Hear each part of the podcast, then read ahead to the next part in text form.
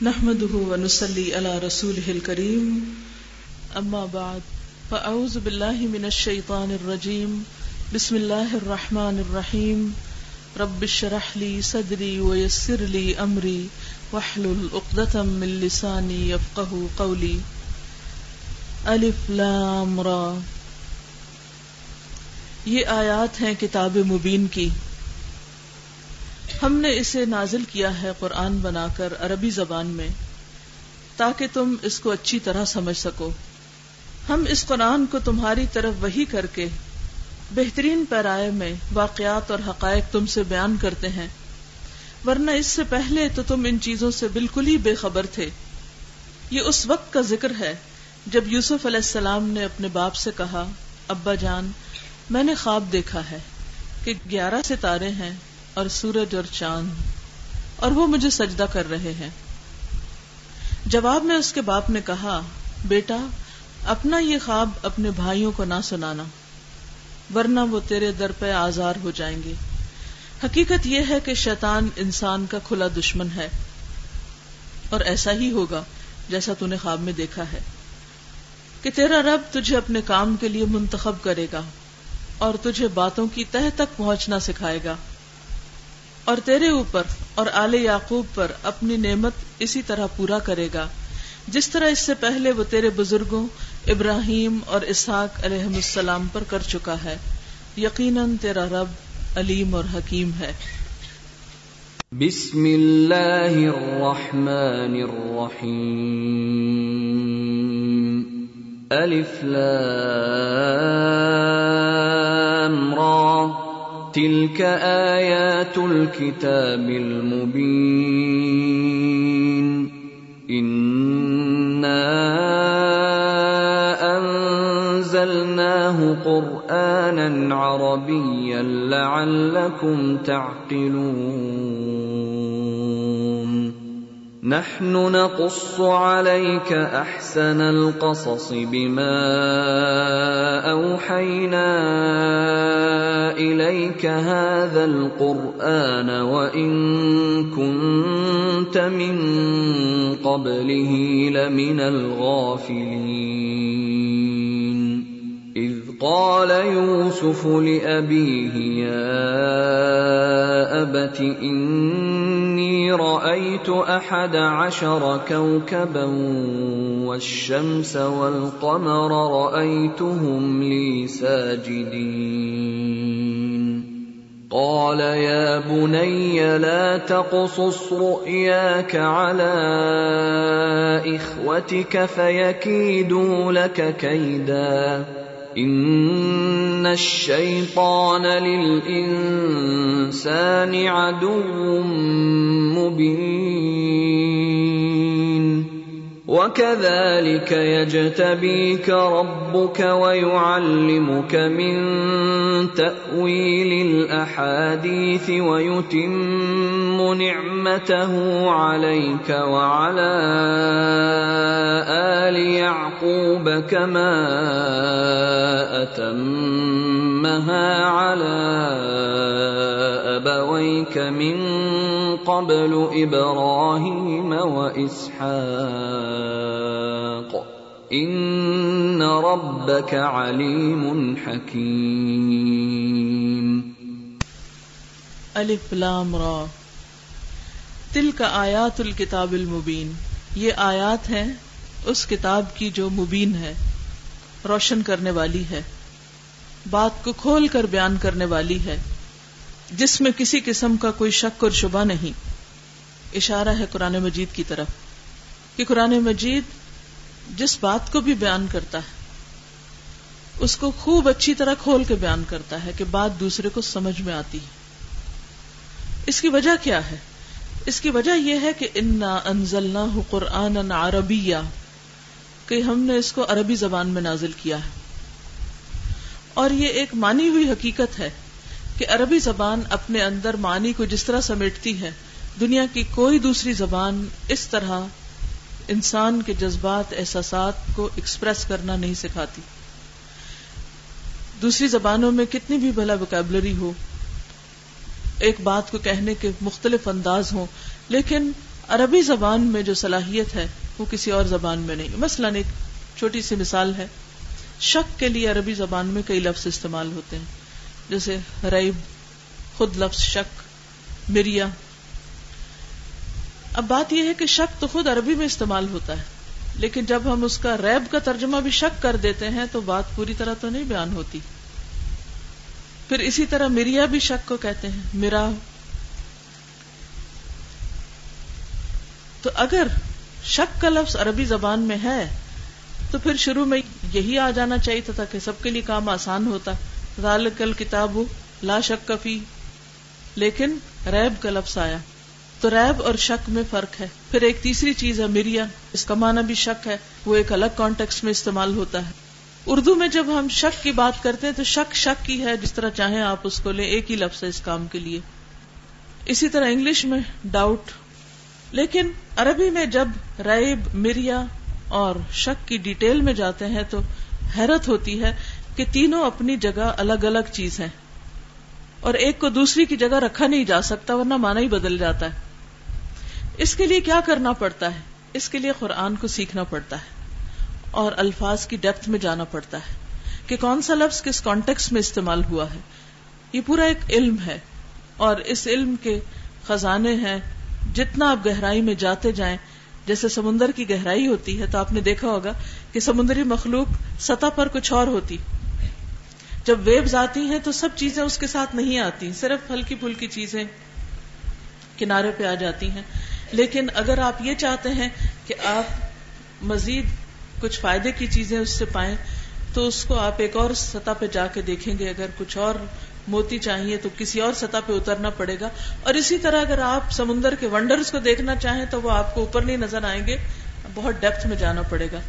اسی طرح قرآن مجید کے اندر جو معنی پائے جاتے ہیں وہ بھی جتنا جتنا انسان ڈیپتھ میں جاتا ہے، اس میں غور و فکر کرتا ہے، پڑھتا ہے، تو انسان کی روح کی جو پنہائیاں ہیں یا انسان کے اندر کے جو احساسات اور جذبات ہیں، جنہیں اللہ کے سوا کوئی بھی نہیں سمجھتا، ان کی عکاسی صرف قرآن کر سکتا ہے، کوئی اور چیز نہیں۔ تو ان انزلنا قرآن عربی لعلکم تعقلون۔ اس کو عربی میں ہم نے اس لیے نازل کیا تاکہ تم سمجھ سکو۔ تمہاری عقل میں بات آ جائے۔ بہرحال، نحن نقص علیک احسن القصص۔ ہم آپ پر بہترین قصہ سناتے ہیں، بیان کرتے ہیں۔ کون سا ہے یہ قصہ؟ قصہ یوسف علیہ السلام۔ کیوں؟ بما اوحینا الیک هذا القرآن۔ کیونکہ ہم نے آپ کی طرف یہ قرآن بذریعہ وہی نازل کیا ہے۔ تو ہم آپ کو بتائیں گے وہ داستان جو آج دنیا کی کسی کتاب میں کسی تاریخ میں نہیں ملتی، لیکن اس میں سیکھنے والوں کے لیے بہت کچھ ہے۔ اب یہاں پر آپ دیکھیے کہ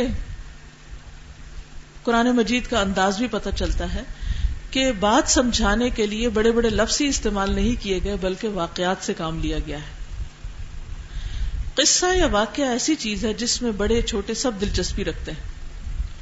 اور انسان کوئی بھی قصہ سنے، کسی بھی زبان میں، کسی کا بھی یہ ہو نہیں سکتا کہ اس کو کہیں نہ کہیں خود سے ریلیٹ نہ کرے یا اس قصے کا خود کو کردار نہ بنا لے۔ یعنی کہیں نہ کہیں وہ اس قصے کا حصہ بن جاتا ہے۔ اس کو وہ اپنی بات لگتی تو قرآن مجید نے انسان کو بات سمجھانے کے لیے، انسانوں کو بات سمجھانے کے لیے کیا کیا ہے؟ مختلف قصوں کو بیان کیا، واقعات کو بیان کیا ہے۔ اور ان سب واقعات میں سے اس واقعے کو احسن القصص قرار دیا گیا ہے کہ دنیا کی تاریخ کا خوبصورت ترین قصہ، خوبصورت ترین کہانی وہ ان کن تمن قبل ہی لمن الغافلین اس سے پہلے آپ اس قصے سے بے خبر تھے، کیونکہ اربوں کے ہاں یوسف علیہ السلام کی کہانی کی کوئی اطلاع نہ تھی۔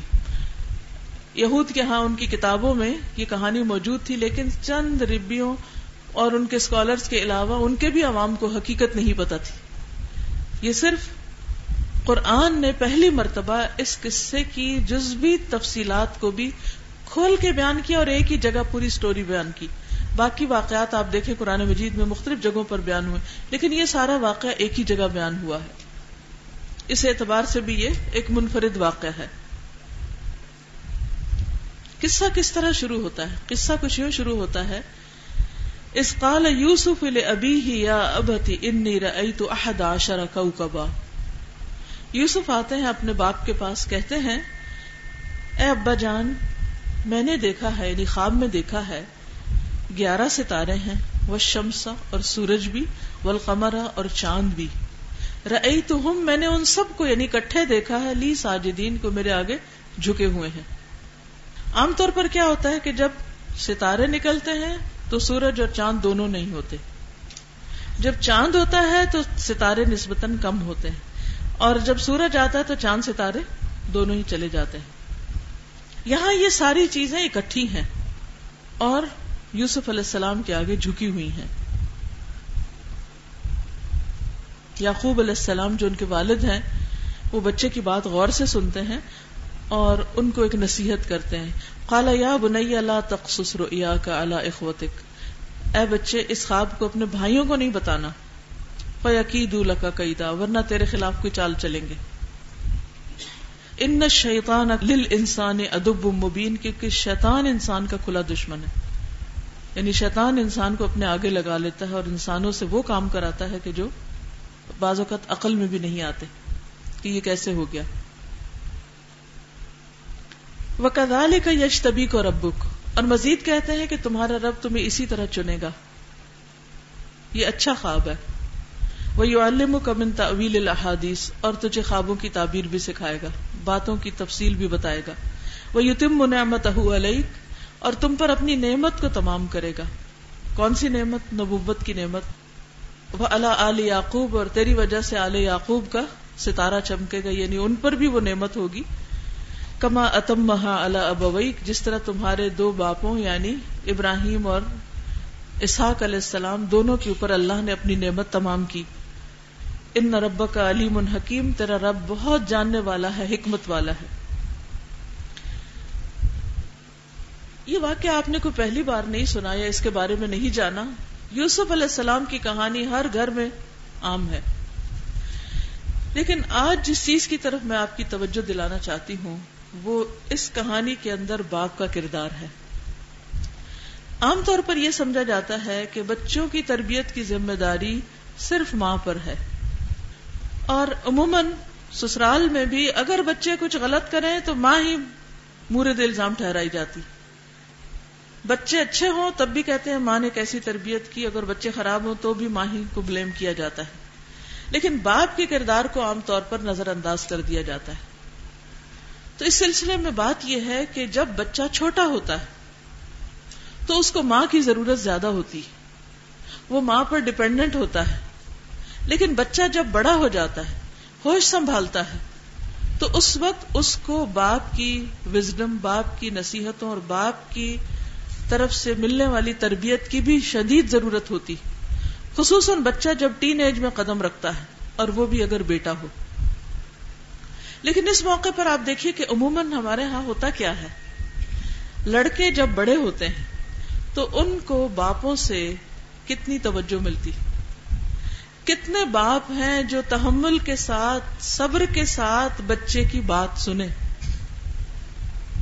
یہاں یعقوب علیہ السلام کو دیکھیے، خواب آتا ہے یوسف علیہ السلام کو، تو وہ ماں کے پاس نہیں جاتے، باپ کے پاس آتے۔ آج آپ کو خود کہنا پڑتا ہے بچوں کو کہ جاؤ باپ سے کہو۔ تو وہ کہتے نہیں، آپ خود ہی کہہ دیں۔ ہمارے بیاہ پہ آپ ہی بات کر لیں ان سے۔ کیوں نہیں آتے باپ کے پاس؟ کیونکہ وہ کمیونیکیشن ہی نہیں ہے۔ اور جس ریلیشن شپ میں کمیونیکیشن نہ ہو، وہ ریلیشن شپ کبھی بھی اسٹرانگ نہیں ہو سکتا۔ وہ ختم ہو جاتا ہے۔ چاہے لوگ ایک گھر میں کیوں نہ رہتے ہوں۔ باہم ٹرسٹ اور کمیونیکیشن یہ اچھے ریلیشن شپ کے لیے نہایت ضروری ہے یعقوب علیہ السلام بچے کی بات توجہ سے سنتے ہیں۔ بچہ بہت اعتماد کے ساتھ اپنا خواب سناتا ہے۔ اگر ہمارا بچہ ہمارے پاس اپنے کوئی مسئلہ لے کر آتا ہے یا کوئی خواب سنانے آتا ہے یا اسکول سے آ کر کوئی کہانی سنانا چاہتا ہے، کوئی واقعہ اس کے ساتھ پیش آیا ہے، تو ہم عموماً کیا کرتے ہیں؟ اچھا اچھا تم کسی وقت بولنا بند کیا کرو۔ جاؤ ابھی اپنا کام کرو۔ اور ہم کیا کرتے ہیں؟ یا کمپیوٹر کے آگے بیٹھ جائیں گے، یا ٹیلی ویژن کھول لیں گے، یا اخبار پڑھنے لگیں گے۔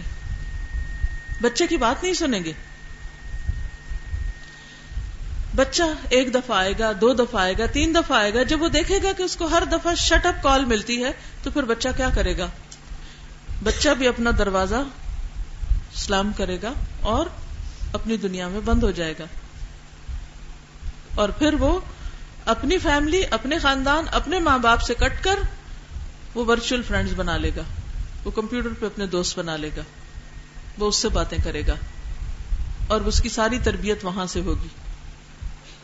اور وہ جو محبت اور شفقت کے ساتھ والدین کا فرض بنتا ہے کہ بچے کی تربیت کرے، وہ تربیت نہیں ہو سکے گی۔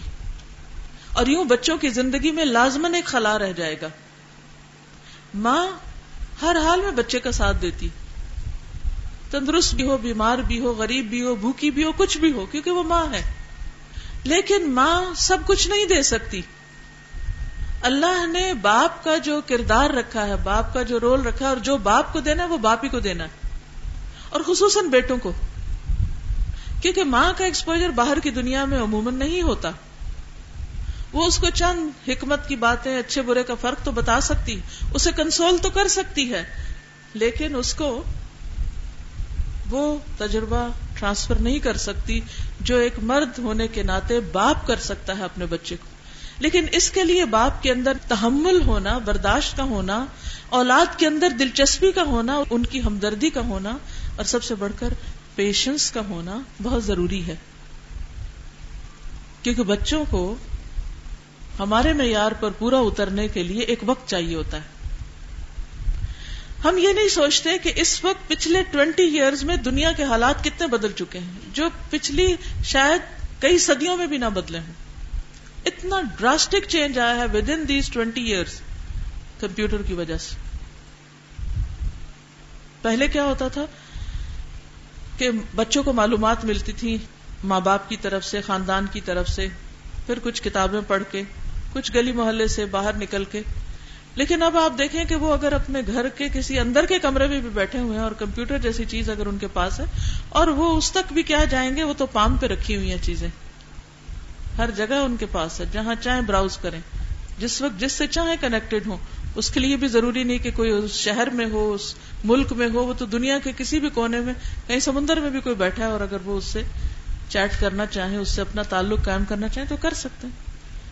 پہلے فزیکل گیمز ہوتی تھی، اب بچے پہلے تو ٹی وی دیکھتے اور اب ٹی وی سے بھی ایک درجہ اوپر، کمپیوٹر پہ اپنی گیمز ڈاؤن لوڈ کر کے اپنی دنیا میں گم ہے وہ ایک اڈکشن کی حیثیت رکھتی۔ اور اس سے ان کے ذہن کتنے مسق ہو رہے ہیں، ان کی سوچیں کہاں جا رہی ہیں، وہ آئندہ کیا کریں گے؟ عام طور پر ماں باپ کو اس کا اندازہ ہی نہیں۔ لمن الغافلین۔ کچھ پتا نہیں۔ کیونکہ ہم نے اپنے بچپن میں یہ سب کچھ دیکھا ہی نہیں۔ اور بڑے ہو کر بھی سب اس تجربے سے نہیں گزرے۔ پتہ ہی نہیں کہ وہ کس اسٹیٹ آف مائنڈ میں اس لیے بچے کی تربیت میں ماں کے ساتھ ساتھ باپ کا کردار بہت ضروری ہے اور باپ سے بھی اس کے بارے میں سوال کیا جائے گا۔ اس سے بھی پوچھا جائے گا۔ اور آپ دیکھیے کہ یوسف علیہ السلام ان کو رہنمائی کہاں سے ملتی ہے۔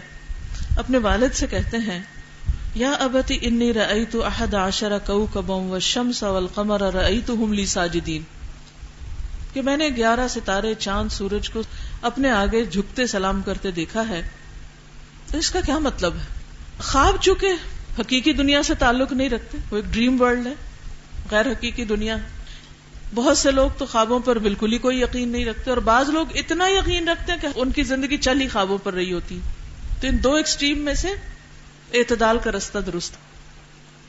تین طرح کے خواب ہوتے ہیں، ایک تو اپنے ہی دل کی باتیں ہوتی ہیں، جو اپنی تمنا آرزویں ہوتی ہیں جب دن کو پوری نہیں ہوتی تو انسان خواب میں جا کے ان کو دیکھ کے پورا کر لیتا ہے۔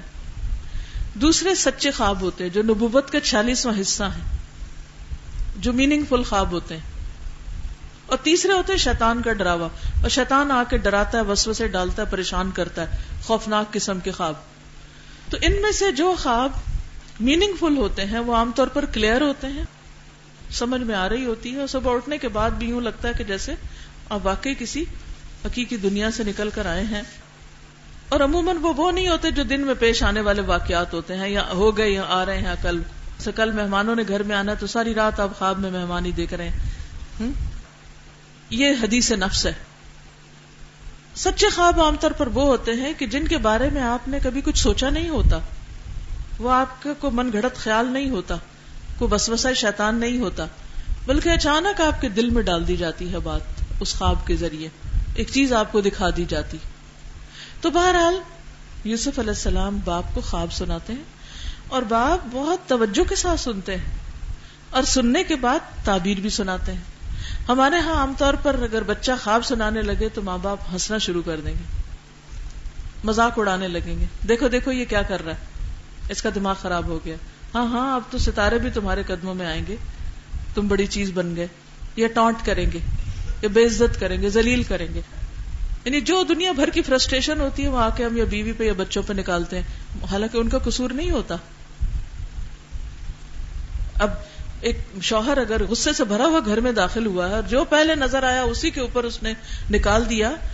چاہے بیوی ہو یا بچہ ہو، تو اسے ان کا بےچاروں کا کیا قصور؟ اور انہیں تو سمجھ میں بھی نہیں آئے گا کہ یہ ہوا کیا۔ لیکن ہو سکتا ہے کچھ دن میں عادی ہو جائیں گے کہ عادت ہے، لہٰذا وہ بھی اگنور کرنا شروع کر دیں گے۔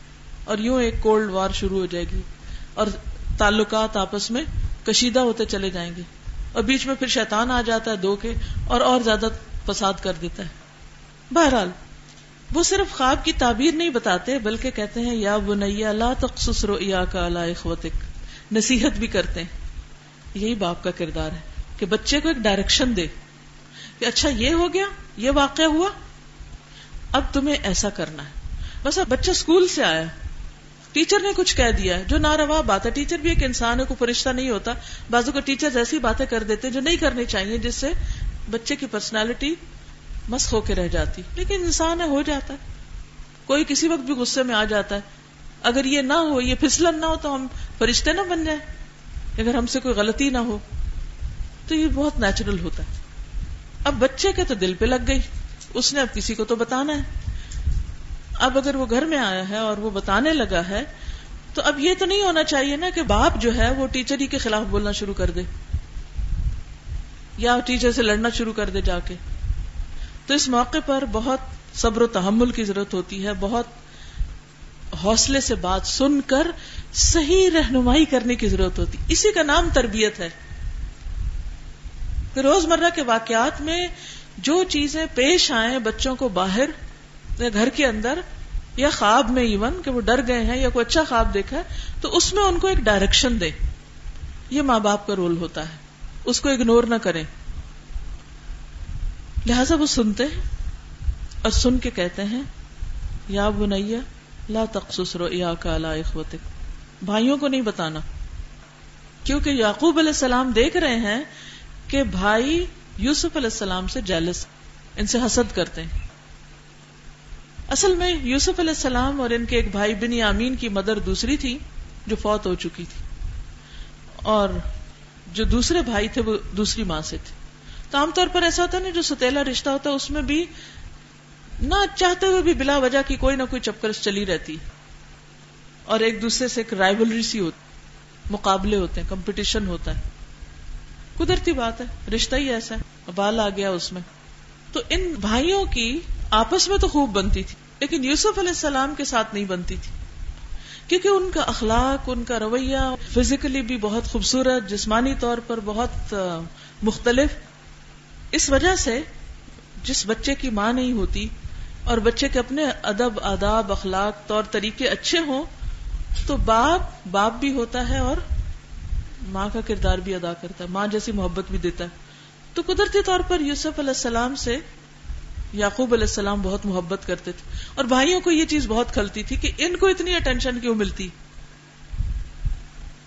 آپ نے بھی دیکھا ہوگا کہ اگر آپ کسی بچے کو بڑا ہونے کی وجہ سے یا چھوٹا ہونے کی وجہ سے یا بیٹی ہونے کی وجہ سے یا بیٹا ہونے کی وجہ سے کسی بھی اپنی چوائس کی وجہ سے آپ دوسروں کے مقابلے میں تھوڑی سی بھی اہمیت زیادہ دیتے ہیں تو دوسرے بچوں کو فوراً شکایت ہوتی کہ اس کو کیوں دی جا رہی ہے توجہ؟ اور کچھ بچے تو مسلسل کمپلینٹ کرتے، ساری زندگی کے ہمارے ماں باپ نے ہمیں تو کچھ دیا ہی نہیں، وہ ہم سے نہیں محبت کرتے۔ ہمیں تو شاید کہیں سے اٹھا کے لائے ہیں یا لے پالک بچے ہیں ہم ان کے۔ ستیلے ہیں، اپنے نہیں۔ اگر اپنے ہوتے تو پھر یہ اچھی طرح پیش آتے ہم سے۔ یوسف علیہ السلام کو سمجھاتے ہیں کہ بیٹا، خواب نہیں بھائیوں کو بتانا۔ اور یہ نہیں کہتے تمہارے بھائی بڑے خراب ہیں۔ کہتے ان شیطان انسان ادب مبین یہ جو بھائی بھی تم سے جو کچھ کر رہے ہیں، دراصل شیطان کے پندے میں آ جاتے ہیں۔ شیطان انسان کا دشمن ہے، وہ اس کے دل میں وسوسہ ڈالتا ہے اور اس بنا پر انسان اپنی فطرت سے ہٹ جاتا ہے۔ اللہ نے ہر انسان کو مسلمان پیدا کیا ہے۔ ہر انسان فطرت پر ہے، اس کے اندر خیر ہے۔ وہ اچھا ہی کرنا چاہتا ہے۔ لیکن پھر کیا ہوتا ہے کہ اچھا ہوتے ہوئے بھی وہ برے کام کر جاتا ہے، کیونکہ شیطان غالب آ جاتا ہے۔ کبھی غصے کی وجہ سے، کبھی کسی اور وجہ سے، کوئی بیماری، کوئی تھکاوٹ، کوئی غم، کوئی بھی چیز ہوتی ہے جس کی وجہ سے انسان ویک ہو جاتا ہے۔ اور جب ویک ہوتا ہے تو شیطان زیادہ بہتر حملہ کر پاتا ہے پھر۔ بہرحال وہ کہتے ہیں کہ ان شیطان انسان ادب مبین۔ اس سے ایک اور بات بھی سیکھنے کو ملتی ہے کہ اگر انسان کو کسی دوسرے انسان سے خبردار کرنا ہو بعض اوقات ایسا ہوتا ہے نا کہ کوئی کہیں رشتہ کر رہا ہے اور آپ کو خبردار کرنا ہے اور آپ چاہتے ہیں کہ آپ غیبت بھی نہ کریں یا لوگوں کے درمیان رفٹ ہوتی ہے تو آپ ایک کو دوسرے سے محتاط کرنا چاہتے ہیں تو انسان ایک سوچتا ہے کہ اگر بولوں گا تو غیبت ہوگی، نہیں بولوں گا تو دوسرا پھنس جائے گا، اب کیا کروں؟ تو پھر انسان اس طریقے پہ بات کر سکتا ہے جس پہ یعقوب علیہ السلام نے کی کہ بس فلاں سے محتاط رہنا کیونکہ شیطان جو ہے وہ انسان کا دشمن ہے۔ بس اب خود سمجھ جاؤ، تمہیں بھی اللہ نے عقل دی۔ اگر ماں باپ خود غیبت شروع کر دے خود ہی ایک کو دوسرے کے خلاف باتیں شروع کر دے تو کیا نقصان ہوگا؟ یہاں پر صرف ماں باپ نہیں، لیڈرز کا کردار بھی سامنے آتا ہے۔ اگر کہیں پر کوئی شخص ٹاپ پر ہے اور اس کے نیچے بہت سے لوگ کام کر رہے ہیں، تو عموماً ان کو شکایت کیوں ہوتی؟ کیونکہ وہ یہ سمجھتے ہیں کہ اس بڑے کی توجہ ایک کی طرف ہے اور ہم اس کے سوتےلے یا پھر وہ ایک سے دوسروں کے خلاف بات سنتا ہے۔ یا وہ خود اس ایک کو دوسروں کے خلاف بات کرتا ہے؟ نتیجہ کیا ہوتا ہے؟ کہ شیطان اپنا کام کر جاتا ہے اور انسان معاملات کو سلجھانے کی بجائے اور زیادہ بگاڑ بیٹھتا ہے اور زیادہ کام خراب ہو جاتے ہیں۔ تو ان شیطان انسان ادو مبین۔ بے شک شیطان انسان کا کھلا دشمن ہے۔ ہر حال میں وہ پیچھے پڑا رہتا ہے کہ انسان سے کوئی نہ کوئی غلط کام کروا کے چھوڑے۔ اور سب سے زیادہ جو کام وہ کروانا چاہتا ہے وہ کیا ہے؟ انسانوں کے بیچ میں پھوٹ ڈلوانا، لڑائی کروانا۔ کیونکہ اس طرح انسان مسلسل اپنے عمل ضائع کرتے رہتے ہیں۔ یعنی وہ ہو سکتا ہے کہ نماز کے لیے چھوڑ دے آپ کو، قرآن پڑھنے کے لیے چھوڑ دے۔ ہاں ٹھیک ہے، خوب محنت کرو، حفظ کر لو قرآن، تجوید پکی کر لو۔ ترجمہ تفسیر پڑھ لو، معلم بن جاؤ، سب کچھ کرو۔ لیکن ساتھ لڑائی، جھگڑے، فساد بھی کرو، تاکہ ادھر جو محنت لگائی، وہ ساری یہاں ڈبو دو، برباد کر لو۔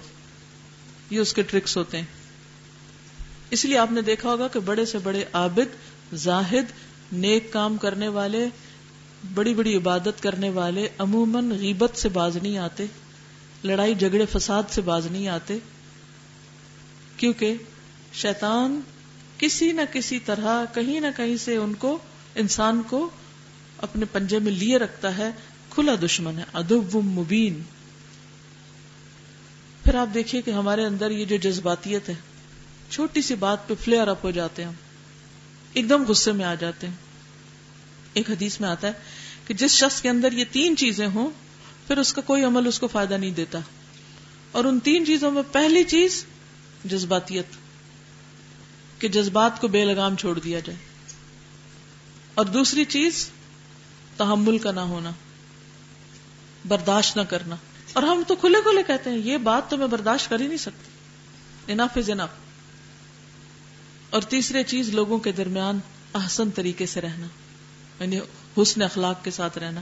اگر یہ چیز نہیں ہے انسان کے اندر، تو باقی اعمال پر برباد ہو جاتے ہیں، ختم ہو جاتے ہیں۔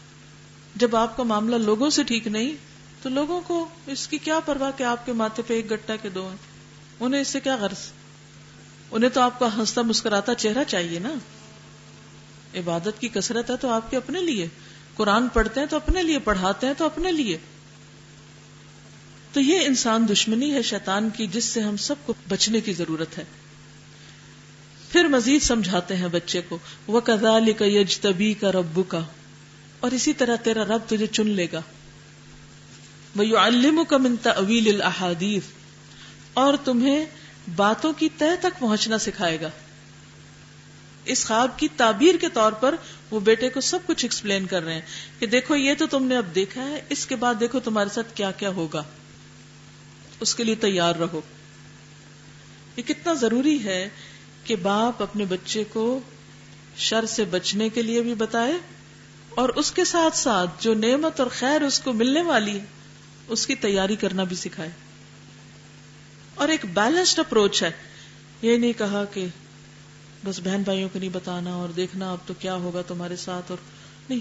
ساتھ ہی کہا کہ فکر نہیں کرو، وہ ایک پہلو ہے، لیکن ساتھ ہی نعمتیں بھی ملیں گی۔ تمہیں وہ ملے گا جو تمہارے آبا و اجداد کو ملا اور پلس بھی ہوگا یعنی تعویل الحادیث بھی ملے گی جو ان کے پاس نہیں تھی۔ ایکسٹرا ملے گا تمہیں۔ یہ سب کچھ انہیں کہاں سے پتا چل رہا ہے؟ اس خواب کے اندر۔ کیونکہ اس خواب میں بھی آپ دیکھیں، ستارے بھی ہیں، سورج بھی ہے اور چاند بھی ہے یہاں بھی آپ ان کو ایک طرف چال کی بات کرتے ہیں، دوسری طرف چنے جانے کی بات کرتے ہیں اور تیسری طرف تعویل الحادیث کی بات کرتے ہیں۔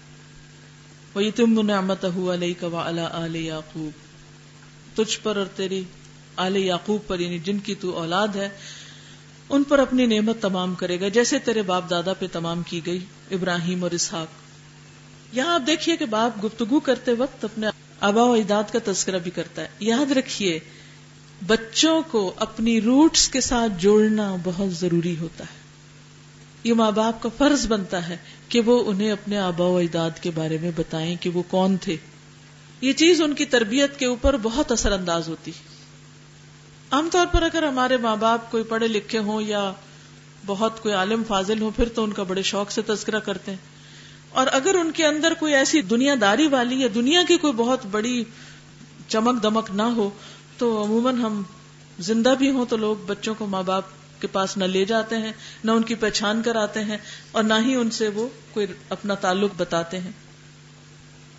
اور یہ چیز بچوں کے حق میں بہت نقصان دہ ہوتی۔ ہے بچے کہاں سے سیکھتے ہیں کہ اپنے ماں باپ کا ادب کرنا ہے؟ جب وہ ماں باپ کو دیکھتے ہیں کہ وہ اپنے ماں باپ کا ادب کر رہے ہیں۔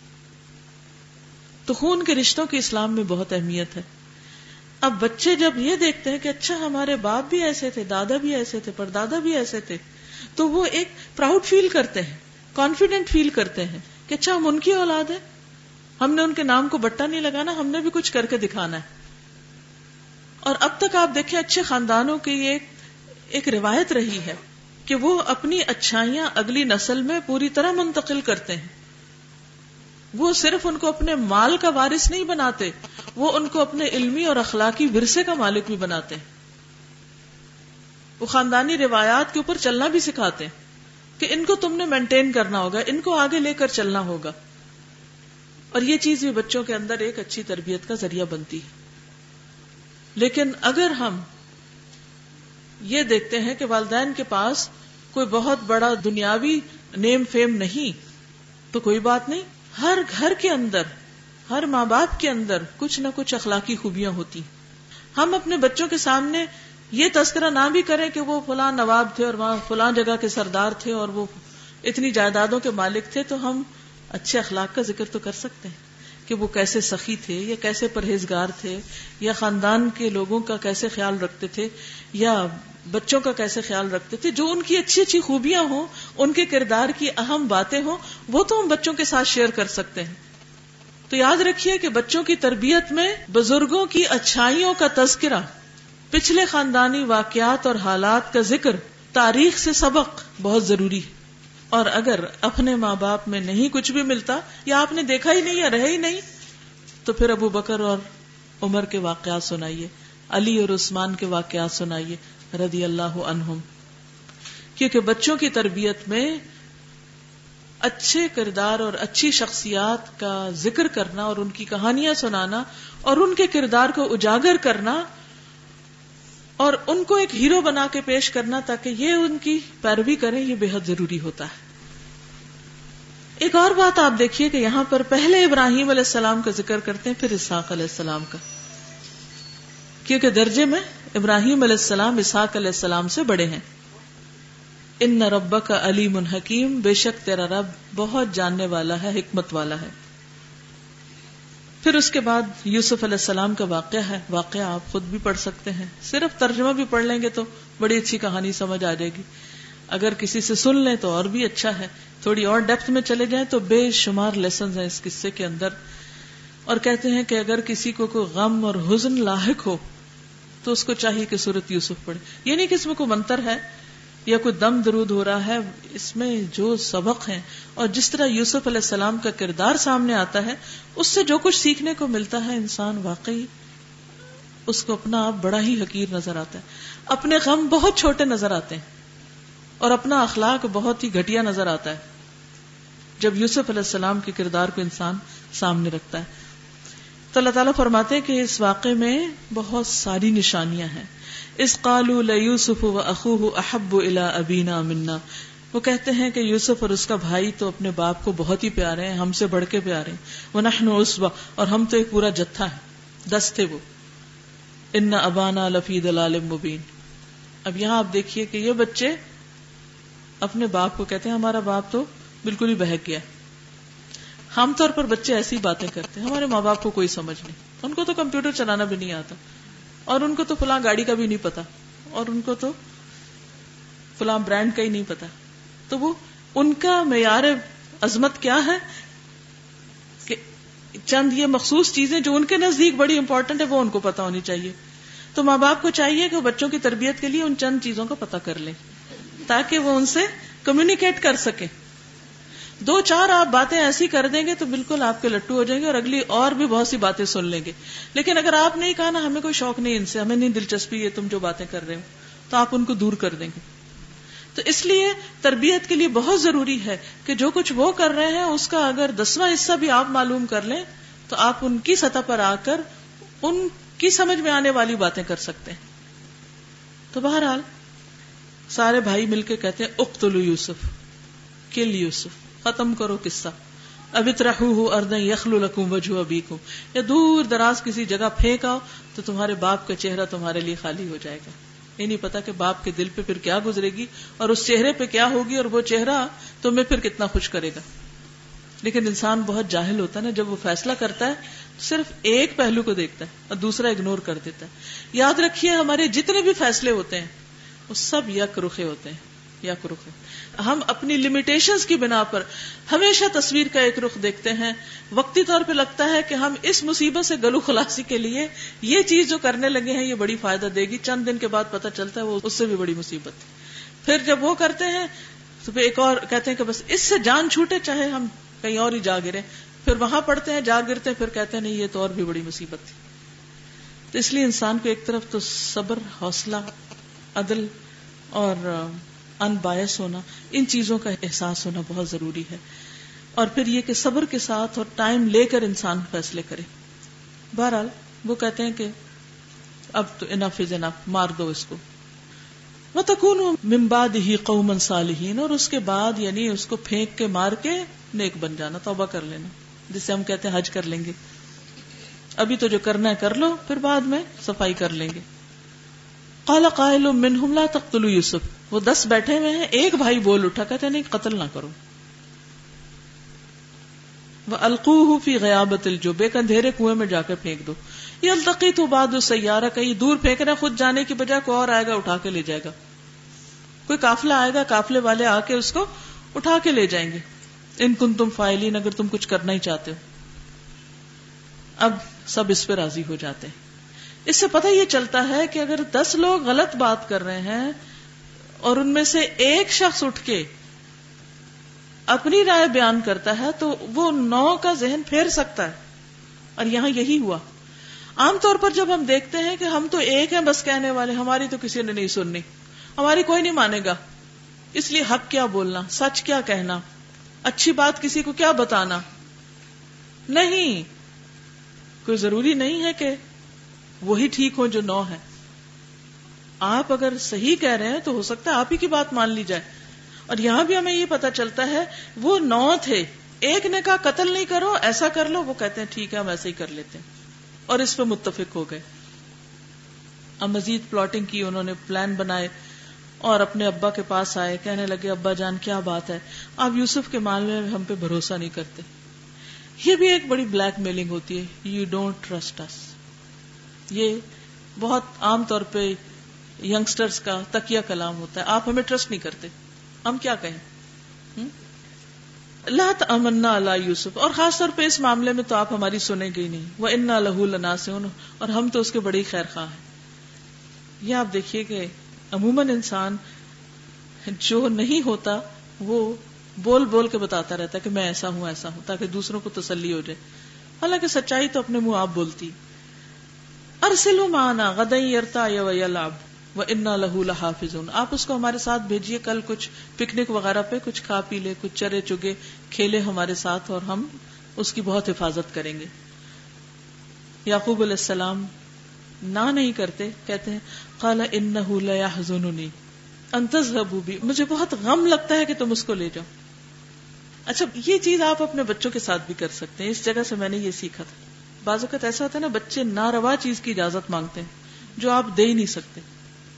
نہ آپ ہاں کہہ سکتے ہیں، نہ آپ نہ کہہ سکتے ہیں۔ نہ کہیں گے تو بھی پر جائیں گے ہاں کہیں گے تو پھنس جائیں گے۔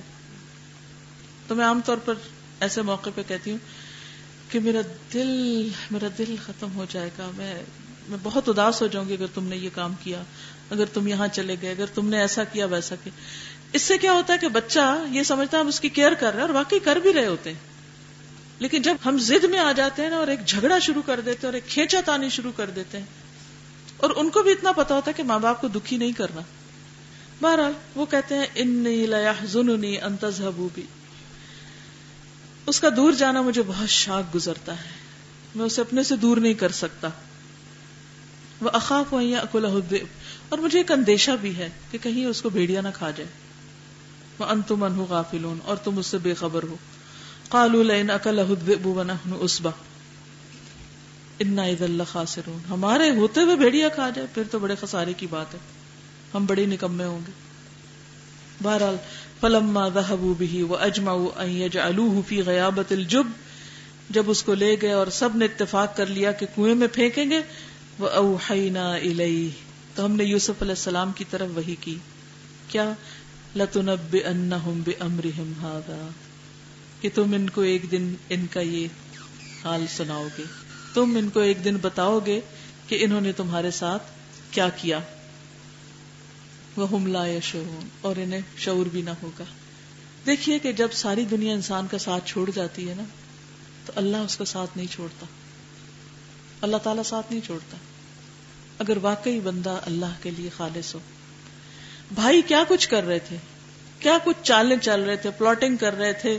دھوکا دے رہے تھے، نقصان پہنچانا چاہ رہے تھے، لیکن اللہ نہیں چاہ رہا تھا، تو اللہ تعالیٰ نے یوسف علیہ السلام کا دل تھام لیا۔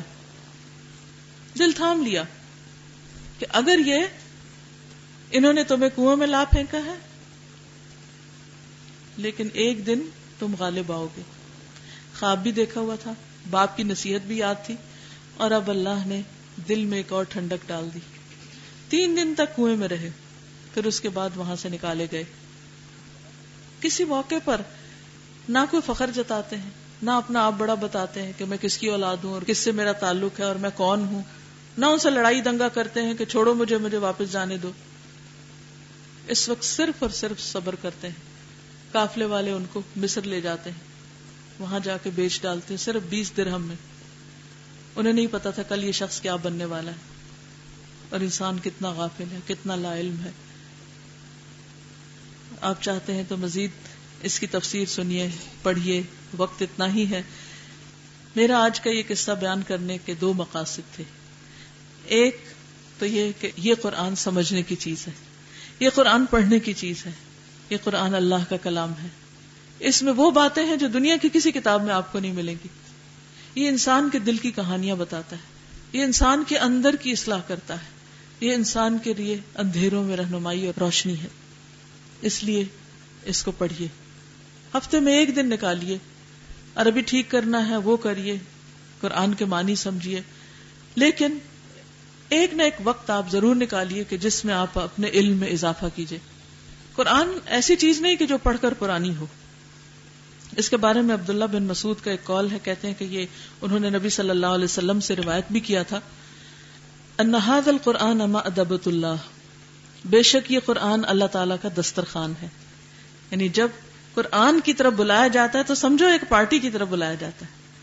اور وہ پارٹی کوئی انسان نہیں آپ کی کرتا، وہ دراصل اللہ کی طرف سے آپ کے لیے ایک دسترخوان بچھایا جاتا ہے کہ اپنی اپنی پسند کے کھانے اس میں سے کھا لو۔ فتح ادوبتی ہی مستتا تم بس تم اس کے دسترخوان سے یعنی اللہ کے اس دسترخوان سے اپنی استطاعت کے مطابق لے لو۔ جو جو کچھ لے سکتے ہو لے لو۔ انہاد القرآن حبل اللہ و نور المبین۔ بے شک قرآن اللہ کی رسی اور واضح روشنی ہے۔ ایک اور حدیث میں بھی آتا ہے کہ اس کا ایک سرا اللہ کے ہاتھ میں اور ایک بندوں کے ہاتھ میں، اگر ہم پکڑے تو۔ ڈائریکٹ فوراً اللہ سے تعلق جڑ جاتا ہے۔ وہ شفا ناف فائدہ مند شفا ہے۔ اسمت المن تمس کبھی ہی اسے جو پکڑ کے رکھے اس کے لیے حفاظت کا ذریعہ ہے یعنی اس کو پروٹیکٹ کرتا ہے۔ وہ نجات المن تباہ اور جو اس کی پیروی کرے اس کے لیے نجات ہے۔ لا یزیغ فیستا اتبو ان پڑھنے والوں میں کوئی ٹیڑھ پیدا نہیں کرتا کہ ان پہ ملامت کی جائے۔ ولا ابج فیقوم۔ اس میں کوئی ٹیڑھا پن ہے ہی نہیں اس قرآن کے اندر۔ ولا تنقدی عجائب اس کے عجائبات کبھی ختم ہوتے ہی نہیں۔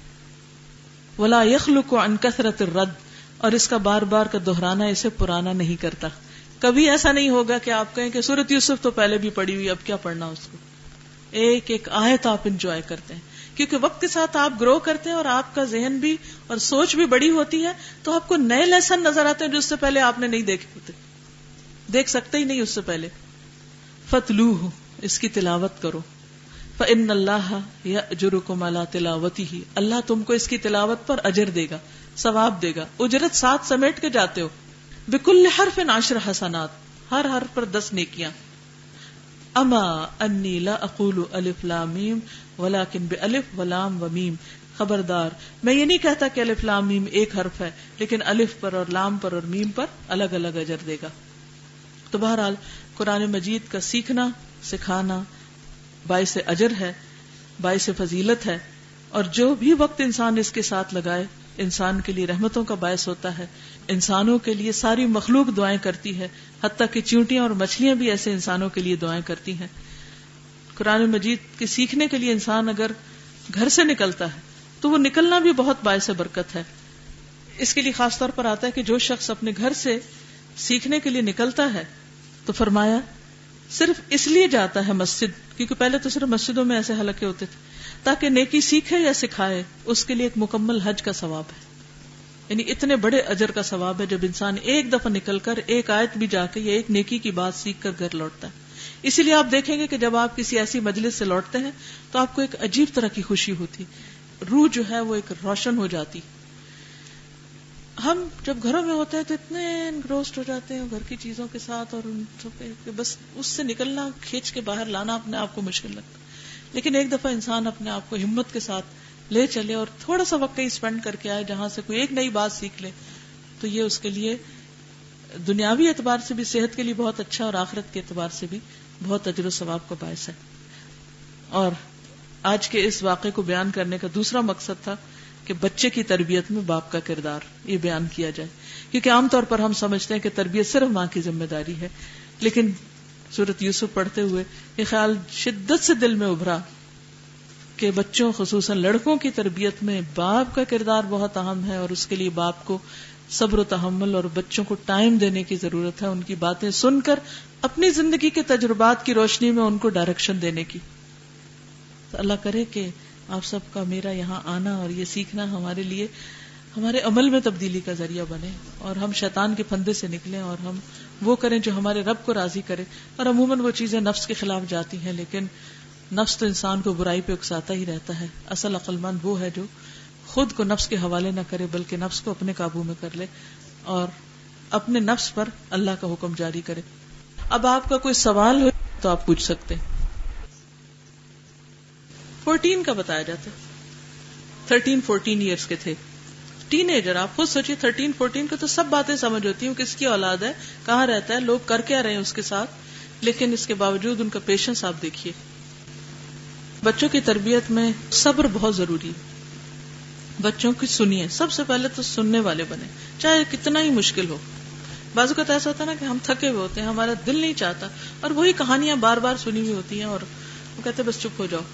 یا ہم نے خود فون کرنے ہوتے ہیں ہماری باتیں، یا ہماری پڑھائی، ہم تو پڑھنے لگ گئے ہیں تو وہ پڑھائیاں بھی بچوں کی تربیت میں رکاوٹ بن جاتی ہیں بازو کا تو ہم کہتے سارے چپ ہو جائیں تاکہ میں ٹیسٹ تیار کر لوں۔ تو یہ بھی ٹھیک نہیں ہے۔ تو اس میں کہ پہلی بات یہ، میرا میں اکثر ایسا ہوتا تھا کہ میں پڑھ رہی ہوتی تھی اور جس وقت میرے بچے میرے پاس آئے تو میں ضرور ایک دفعہ کتاب بند کر کے دیکھتا ہاں کیا کہنا ہے؟ کچھ بھی نہیں کہنا۔ اچھا ٹھیک ہے، یہ چاہیے۔ چلو، ٹھیک ہے، اوکے۔ بس، اتنی سی بات۔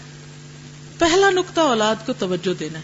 وہ ٹرسٹ بلڈ کرنا کہ you are the most important person in my life وہ کہاں جائیں؟ اگر آپ توجہ نہیں دیتے کہاں سے توجہ لیں؟ وہ ساری زندگی اٹینشن سیکر بنے رہیں گے۔ تو توجہ دینا، ان کی بات سننا، ان کی الٹی پلٹی باتیں۔ اب مثلاً آپ دیکھیں کہ بچے آتے ہیں، اسکول سے واپس آتے ہیں، الٹے سیدھے رنگ بھرے ہوئے ہوتے ہیں۔ کتنا اچھا بنا ہے۔ کچھ بھی نہیں ہوتا اس میں دیکھنے کا۔ لیکن آپ کو اپریشیٹ کرنا ہوتا ہے۔ غلطی ہو جائے تو اگنور کرنا ہوتا ہے۔ اصلاح بھی کرنی ہوتی ہے، رہنمائی بھی دینی ہوتی لمبی تقریروں سے پرہیز کریں۔ چھوٹی سی بات کریں۔ اور اگر چاہتے سچ بولے تو خود سچ بولے ابھی جیسے یہاں آنا ہے۔ تو آنے سے پہلے میں نے کتاب کھولی، دیکھا کہ کیا میں نے آج بولنا ہے، کہاں سے کوئی حدیث دیکھنی۔ اب اتنے میں آپ ظاہر ہے کہ ماں ہے، گھر میں بیٹھی، پڑھ رہی ہے، تو بچہ آ جائے گا پاس۔ اب آپ نے یہ نہیں کرنا کہ آپ پڑھ رہے ہیں تو پڑھتے ہی رہے اور بچہ بیٹھا رہے بےچارا روتا رہے وہاں میں نے کئی ماؤں کو دیکھا ہے، بچے بےچارے ماؤں کا منہ نوچ رہے ہوتے ہیں اور ان کے کپڑے کھینچ رہے ہوتے ہیں اور ان کے منہ ادھر کر رہے ہوتے ہیں کہ ہماری بات سنو۔ اور ماں اپنی باتوں سے ان کو ہوش ہی نہیں آتی۔ حیرت ہوتی ہے کہ کیسی مائیں بچے کو باپ تیار کر کر کے بھیج رہے تھے اور مائیں سو رہی ہیں۔ چلو ٹھیک ہے، آپس کی انڈرسٹینڈنگ کے ساتھ ایک وقت میں ایک ڈیوٹی کر لے، دوسرا، دوسرے میں اسکول چھوڑنے کوئی جا رہا ہے لینے کوئی جا رہا۔ ہے لیکن اصل نقطہ کیا ہے؟ دونوں کے لیے کہ بچے کی بات سنیں، ان کے پاس بیٹھے ان کے لیے وقت نکالیں۔ ان کے غلط فہمیاں یا جو کچھ وہ لے کر آتے ہیں ادھر ادھر سے، اس کو ایک دم نگیٹ نہ کریں۔ مثلاً وہ اگر آ کے کہیں کہ ہمارے ٹیچر نے ایسی بات کہی جو آپ کو پتا غلط ہے، ایک دم نہ کہیں۔ تمہارے ٹیچر کو تو کچھ پتا ہی نہیں۔ اس نے کیسے کہہ دیا؟ اب کیا ہوگا؟ بچہ ٹیچر سے ٹرسٹ ختم۔ اب جا کے کل کلاس میں بدتمیزی شروع کر دے گا۔ ذمہ دار کون ہوگا؟ تو یہ چھوٹی سی چیز ہے، لیکن ایک چیز اگر آپ اچھے لسنر بن جائیں نا بچوں کے لیے، تو ان شاء اللہ آپ کو سجا دے گا کہ اب ان کو آگے کیا کہنا سورت یوسف کو مائیں پریگنسی میں پڑتی ہیں۔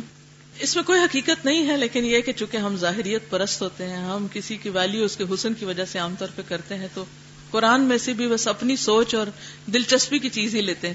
حالانکہ اگر وہی مائیں اس پوری پریگنسی میں سورت یوسف کو اچھی طرح سمجھ کے ایک دفعہ پڑھ لیں، تو ان کے سسرال کے سارے مسائل حل ہو جائیں۔ دیکھیے، کوئی بھی ریلیشن شپ یک طرفہ نہیں ہوتا۔ تالی ایک ہاتھ سے نہیں بچتی ایک کا قصور کم اور دوسرے کا زیادہ ہو سکتا ہے، لیکن دونوں طرف قصور ہوتا ہے۔ جب کوئی ریلیشن بگڑتا ہے، اس میں بھی دونوں طرف قصور ہوتا ہے۔ جب کوئی ریلیشن شپ اچھا ہوتا ہے، تو اس میں بھی دو طرفہ تعاون ہوتا ہے۔ یہ ایک بنیادی قاعدہ ہے۔ بہو کو سسرال سے شکایت ہو سکتی ہے، سسرال کو بہو سے ہو سکتی ہے۔ اس میں دونوں طرف کا کچھ نہ کچھ ضرور ہاتھ ہوتا ہے۔ آج ہی میں ایک حدیث پڑھ رہی تھی۔ حضرت عبداللہ بن امر بن الاس انہوں نے شادی کی، لیکن اپنی بیوی کے ساتھ کوئی خاص ان کی بول چال نہیں تھی، کوئی خاص تعلق نہیں تھا۔ تو ان کو ان کے باپ دیکھ رہے تھے، غور کر رہے تھے کہ کیا معاملہ کیا ہے۔ تو انہوں نے بیٹے سے نہیں کچھ کہا، بہو کے پاس گئے۔ ان کا بیٹی یہ بتاؤ کہ تمہارا ان کے ساتھ کیا معاملہ، کیا ریلیشن شپ ہے؟ تو انہوں نے بڑے ڈھکے چھپے الفاظ میں کہا کہ وہ تو بہت روزے دار ہیں اور بہت عبادت گزار ہیں، ہم تو جب سے آئے ہیں، ہمارے سے تو ان کو کوئی غرض ہی نہیں۔ تو ان کو بڑا دکھ ہوا۔ سسر ہے اس بچی کے۔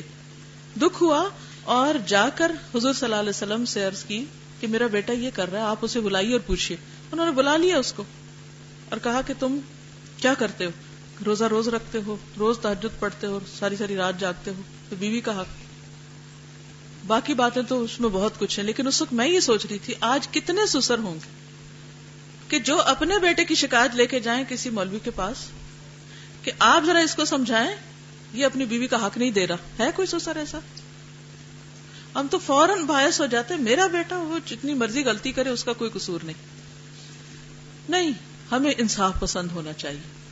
بہت سے کیسز میں ایسے ہوا ہے کہ بعض اوقات کوئی بچی اگر شکایت کرتی ہے، ساس کو سمجھایا بھی جاتا تو کہتے نہیں، ہم نہیں ان معاملوں میں دخل دیتے۔ میاں بیوی ان میں نہیں بنتی، خود جانے۔ وہ اپنے بیٹے کو بھی نہیں سمجھانے کے روادار۔ اب بعض اوقات ہوتا ہی ہے، ہم سب عورتیں بھی ہیں نا، ہم سب ان واقعات سے، معاملات سے، تعلقات سے رشتے داریوں سے ہم گزرے بھی ہیں۔